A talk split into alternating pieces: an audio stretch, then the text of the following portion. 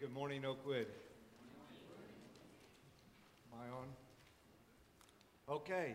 Hey, uh, I just want to give a shout out to our praise team today because you can go to a lot of places, maybe pay a lot of money for a concert, and not be led to the throne of God any more authentically than than that.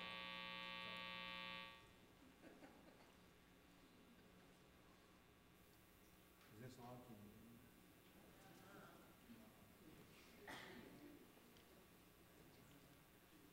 What about now? That's perfect. Perfect? Okay, I think we're gonna need another microphone. Okay. We can deal with this, okay? All right. What about now? Thank you, Rusty. We are blessed with a, with a fantastic praise team, and we are led in genuine, authentic praise each and every moment. Hey, I just want to know can I get those last minute and a half that, you know, I get allotted to preach? Can I get that, you know, given back to me since we had a microphone problem? Is that, is that okay? You know, last week I preached really short, but I promise to make up for it this week, okay? Promise. We've got a lot of people watching online today, as you could expect, people traveling, and uh, we're glad to have you. If you're watching online today, we want to send a shout out to you. Well, we officially have put a wrap on 2021, right? What a year that has been. I heard on the news this week that many people said that 2021 was the worst year of their life. Hmm. Well, I kind of made my own list of things that we've lived through in 2021. We lived through the COVID pandemic, then the Delta strain, and now we've got the, the Omicron strain, and I don't know what the next one will be, but we've lived through that. Record breaking cold. Do you remember the early part of this year when we had, you think it's cold now? It really was cold then. You needed your coat. There was a power grid failure in, in Texas. Do you remember when Texas kind of blacked out and now they're blaming that on a lot of the supply stuff? Well, we had the whole GameStop and Bitcoin meltdown. And before last year, before that happened, I had never even heard of GameStop. I thought that was a video game store or something. Then we, we had kind of a sad thing. We had the cancellation of Dr. Seuss, Aunt Jemima Pancakes, Mr. Potato Head, Eskimo Pies, all canceled, had to be renamed. The 2020 Olympics were held in July of 2021. That makes sense, doesn't it? The 2020 Olympics in 21. And then for six glorious hours, Facebook and Twitter and Instagram and all those went silent. You remember that? And the whole country freaked out that, oh my gosh, we can't talk to anybody. Then we've got chip shortages on cars. You couldn't get a new car built, or maybe your car was waiting on parts. What about the whole Christmas supply chain and all the ships off of the West Coast waiting to be unloaded and couldn't get trucks and truck drivers and things? But you know, the most important thing that happened in 2021 happened to me. And actually, is what it didn't happen because for the first year in a, a long time, I did not have to make a trip to the ER the entire year. So I celebrate that. So, and I want to congratulate you and that are here today. You have perfect attendance. If you're watching online, we're going to give you an exemption today because it's so cold and there was ice and snow. You also have perfect attendance for church this year. So, congratulations. I hope you keep that going throughout the whole year. There are a lot of organizations that have a Hall of Fame. Most professional sports, baseball, uh, football, basketball, rodeo, even the state of Oklahoma has their own Hall of Fame. People that made it into the Hall of Fame because they did extraordinary things, great accomplishments. But did you know that God has his own Hall of Fame of faith, and it's found in Hebrews chapter 11? And in that Hall of Fame of faith, there, you see some great names Noah, Joseph, Abraham, David, Gideon, Samson, and right in the middle of that hall of fame of men who did or extraordinary great things of faith is a lady. And um, fact, if you open up your Bibles to Hebrews chapter 11, verse 31, we're going to see this lady by the name of Rahab. By faith, the prostitute Rahab, because she welcomed the spies, was not killed with those who were disobedient. Right in the middle of that list is the name of a prostitute. Is that, is that right? How in the world, you're asking, did a, a prostitute find their way into God's Hall of Fame of faith? It's one of the most incredible stories in the Bible, and it's a story I think that we can, can learn a lot from. Everyone wants to live in the promised land, and they want to enjoy the promised life and the blessed life of God. And I think if we want to live that way, we need to follow and learn from Rahab's example. So her story is found in Joshua chapter 2. We're going to begin with verse 1.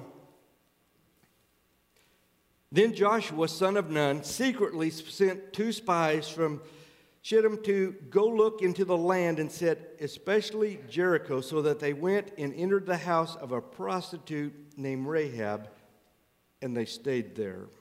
Okay, you might remember the, the story you learned when you were in grade school.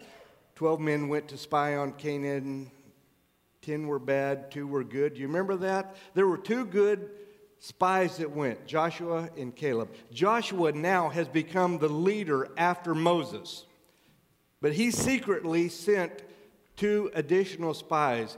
Many people believe Caleb was one of them because he came back with a good report. They're not named, but they ended up at the house of a prostitute. Now, I want to stop for a minute right there. And why did these two men of God going to explore the promised land end up in the house of a prostitute? Now, I know what you ladies are thinking. Yeah, I know why they ended up there. How would you like to have come home after that trip? Honey, how was your trip? Oh, it was good. We met this really sweet lady. Yeah, tell me about it. She even invited us into her house, and we stayed there in her house. Oh, really? Yeah, she took really good care of her. Well, tell me about this. Well, she was a prostitute, but she was really, really nice. How would you like uh, to go explain that one to your wives, guys? You know, do you think that most of the, the wives in this room probably said, Why don't you just go back and stay with that lady? If you think she was so great, just go stay with her. Well, let me kind of tell you in the culture at this time, brothels and hotels were kind of almost one and the same. So the concept of a family friendly hotel really didn't exist till sometime later. So most travelers either stayed with relatives or friends, but when people visited a city in which they didn't know anyone, they had very, very few options for lodging. And so a lot of times they would end up in one of these brothel slash hotels where they could spend the night. And many times these prostitutes actually lived there in those places and this particular prostitute, Rahab, her house, the place where she stayed, was right on the city wall. So, whether or not anything, you know, was going on there, they really didn't have a choice. They didn't know anyone, they didn't have any relatives, no friends there. They kind of wanted to come in and be, you know, kind of under the radar. So they where else are you going to stay? The house of a prostitute.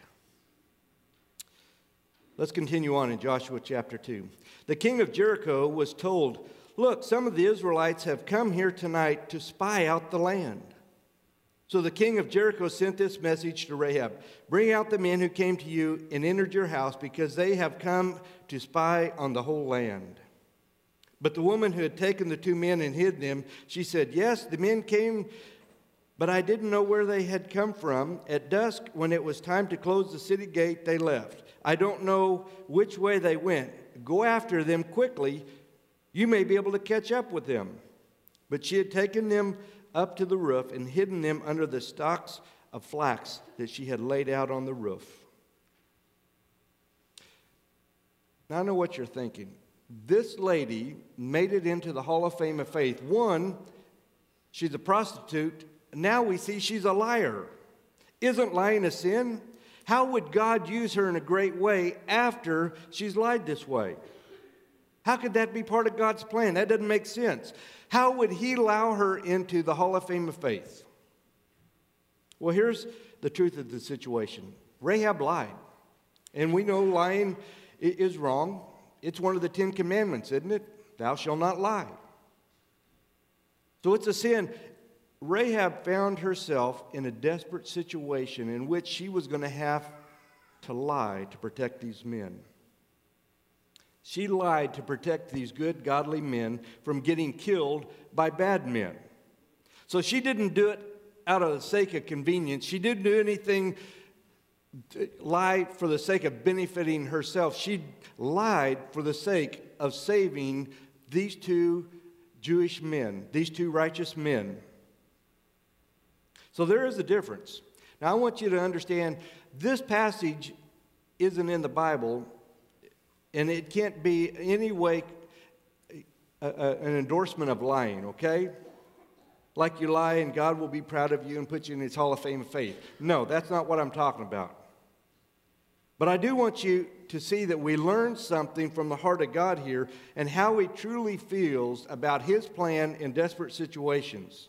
I believe Rahab did what probably every one of us would have done if we were living under Nazi controlled Germany in 1940. Do you remember many of the German people hid Israelite Jewish people in their homes or maybe in their next door or in their attic or something?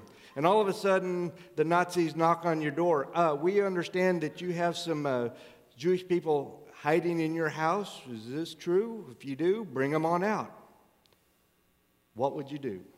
Oh, yeah, they're up in the attic, go get them. And they would have been sent off to be killed, executed.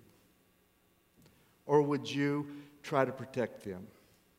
I think most of us, knowing the heart of God, would try to protect the life of those people. So, this isn't an endorsement from God to lie. So, it's not like you walk into a buffet theater and you tell them that your 12 year old is only 10, so you get the cheaper child rate or get into the movie under the child rate when your kid is. We're not talking about that. We're talking about they lied to protect the lives of these two men. Let's continue on, verse 7. So the men set out in pursuit of the spies on the road that lead to the fords of Jordan, and as soon as the pursuers had gone out, the gate was shut. Before the spies lay down for the night, she went up on the roof and said, I know that the Lord has given you this land, and a great fear of you has fallen on us, so that all who live in this country are melting with fear because of you. I want to stop right here for a few moments. There are three observations that I want to make about Rahab. And none of them have to do with her occupation, okay? But about her life and her actions. And I think there are three ways that this story of Rahab kind of parallels so many people in the church today, okay? The first one, it is possible to live in the promised land without living the promised life. Okay? So the city of Jericho in which Rahab lived was the promised land. So she was already living in the promised land, but she was not living the blessed life or the, the life of promise at that point. She was where the land was flowing with milk and honey, but she wasn't experiencing the promises. In fact, she was far from it. She had the most degrading occupation a woman could have. But you know, Rahab wasn't the only one. Every one of those people in Jericho, and in fact, the land of Canaan there, were all living in the promised land, but they were not living the promised life. Listen to what Rahab told these, these men. We'll continue on in verse 10. We have heard how the Lord dried up the water of the Red Sea for you when you came out of Egypt, and what you did to Sihon and Og, the two kings of the Amorites east of the Jordan whom you completely destroyed. When we heard it, When we heard of it, our hearts melted in fear, and everyone's courage failed because of you. For the Lord your God is God in heaven, above, and on earth below.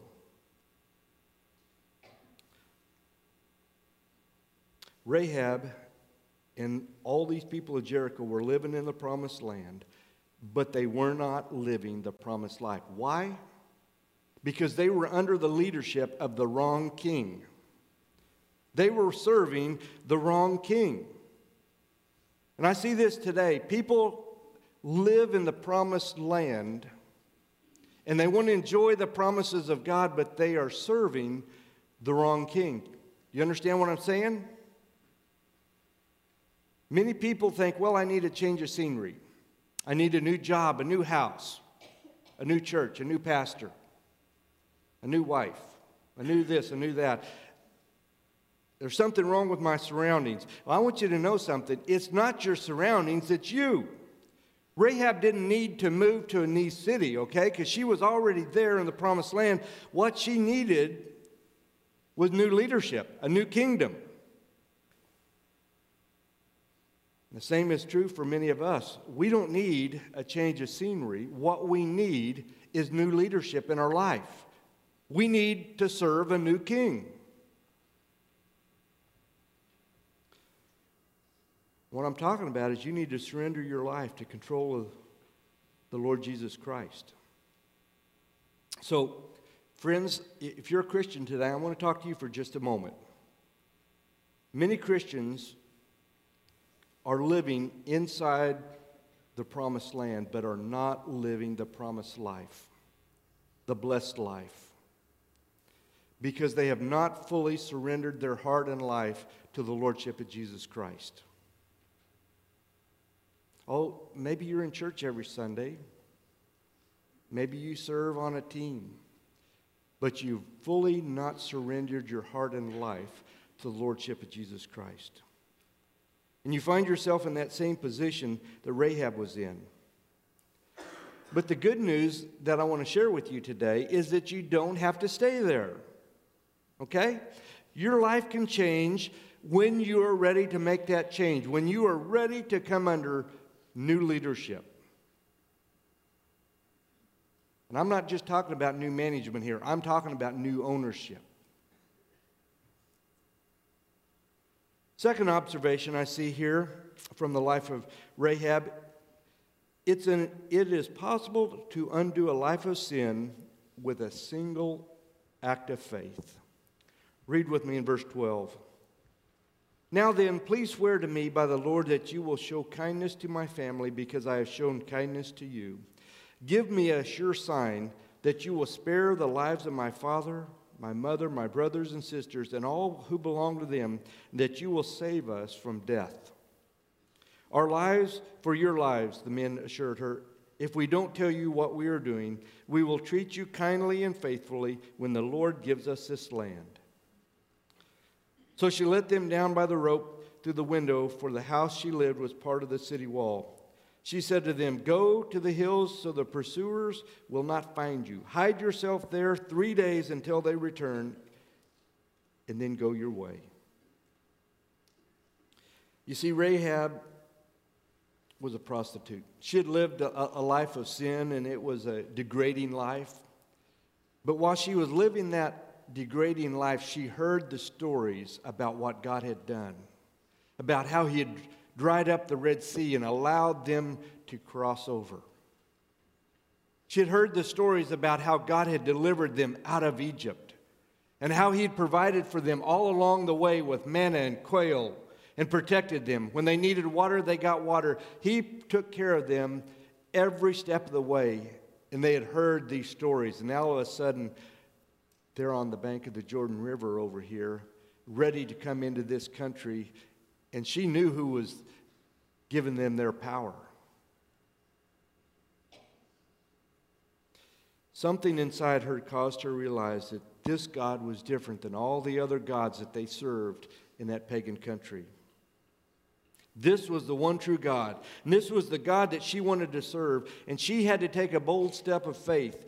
She protected those spies, and as a result, her life was saved. Not just her life, but her family too her mom and dad, brothers and sisters, everybody that was a part of her family were saved because of her act of faith. If you go back to the Hall of Fame of Faith, Hebrews 11 31, it says, by faith. It wasn't just by some gracious act by these two men, it was by her faith that saved her. And do you know, friends, today it's still faith that is saving people. That's right. Faith in God still saves people. So you see what happened here? An entire life was changed by one single act of faith. And it's the same thing that happens today. Not just every Sunday, but every day of the year. People's lives that are full of sin and shame are changed by one single act of faith. And they experience the transforming power and the forgiveness of Jesus Christ. All because of that act of faith. So, what does it mean to make an act of faith? An act of faith is just what it implies it, it is a belief that leads to action. It's a belief that leads to action. James chapter 2, verse 26 says, Faith without works is dead. Rahab's faith led her to action. It wasn't just a belief, but that belief led her to do something. What did she do? Well, we see that her faith required risk. I want to tell you today faith requires risk. You see, Rahab put her life on the line for the sake of these strangers, these spies that she did not know, had no relationship established with them, but she knew that they belonged to God and that God was with them. And so she was willing to risk her, her own life. That's what her faith did. It required risk. So your act of faith today might involve risk too. You put your faith in Jesus Christ, be prepared to be laughed at, to be mocked, to be made fun of, to be ridiculed. All because of your faith in God. We are seeing more and more of our, our, our rights and, and our privileges as Christians being stripped away. It requires great faith to follow Jesus today. We also see in her life that faith requires choosing sides. When these men, these king's men, arrived at her door, were asking, Where are these spies? Where are these men at? She was forced with a choice. She could have said, Well, they're, they're upstairs under the, the flax. Just quietly go up there and you can get them. She was faced with, with a choice. Who am I going to be loyal to? What colors am I going to wear? To whom am I going to be loyal to? We saw that just the other day here in Oklahoma. Um, one coach ch- changed a shade of red for another shade of red, didn't we? Whose colors are you going to wear? Who are you going to be loyal to? Found out there wasn't that much loyalty, was there? We also see that her faith requires trust. When Rahab saved the life of the spy, she, all she had to go on was the spy's word that her and her family would be saved. She didn't have a written contract at all that says, you know, right here, I've got a written contract that you're going to take care of me. No, all she had was their word. That's it. It required her to trust what they said. When you take an act of faith, it requires trust. Anything you do in life that, that you trust requires faith. If you decide to rappel off a mountain, you have a certain amount of trust that you believe that rope is going to hold you. When you get an airplane to fly, you have a certain amount of trust that you believe that this aircraft is not going to break down and crash. You have a certain amount of trust in that pilot that he's going to get you to where you need to go. You see, there are things in life that cause great risk. Rahab took great risk, and it required her to trust. You see, when you take a step of faith, you have to put your trust in God that He's going to come through to you. Let's read in verse 17. We're going to see the last thing that faith requires you to identify yourself. Now the men said to her, Take this oath and make us swear. Swear will not be binding on us unless when we enter this land you have tied this scarlet cord in the window through which we have let us down. And unless you have brought your father and mother and your brothers and all your family into your house, if any of them go outside your house into the street, their blood will be on their own heads. Will, we will not be responsible. And as for all that are in this house with you, their blood will be on our head if a hand is laid on them. But I tell you what we are doing, we will release. But if you tell what we are doing, we will be released from this oath you made us swear.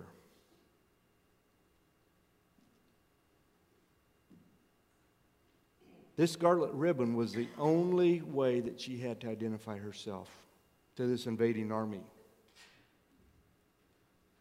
These two spies said, Here, this is what's going to keep you from being killed.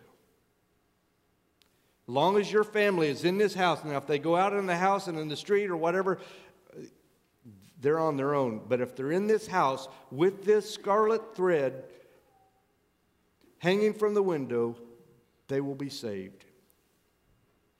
And if something happens to you, it's our fault. Your blood will be on our hands. It was Rahab's way of saying, I'm one of you guys now. I'm part of you guys. Listen, friends, no matter what kind of a mess you've made in your life, no matter how deeply you've been involved in a world of sin, no matter what kind of a lifestyle that you lived maybe for, for decades, that single act of faith in Jesus Christ can change all that.